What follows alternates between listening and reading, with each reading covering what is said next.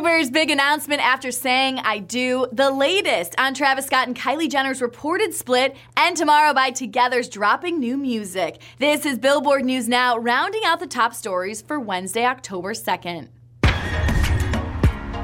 Cause I don't care when I'm with my baby, yeah. All the bad things disappear. Straight after tying the knot with Hailey Baldwin, Justin Bieber is saying I do to a new collaboration. The Biebs is teaming up with Dan and Shay for a new single, and fans don't have to wait long to hear it. The collaboration is coming this Friday. Titled 10,000 Hours, the mid tempo song was written by various artists, including Dan and Shay's Dan Smyers and Shay Mooney, along with Bieber. The song is the first from Dan and Shay's next album, the follow up to their 2018 self titled third LP.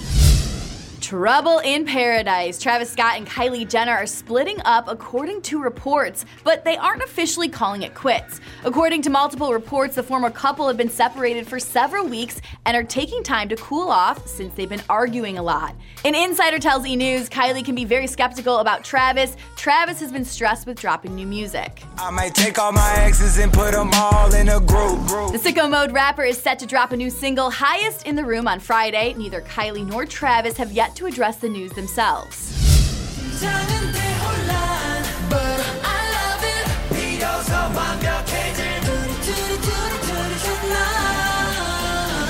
We've got new music on the way from Tomorrow by Together. On Tuesday, the Big Hit Entertainment Group announced their next studio album called The Dream Chapter Magic, and it's dropping October 21st. The project tells the second story of the guys chasing their dreams.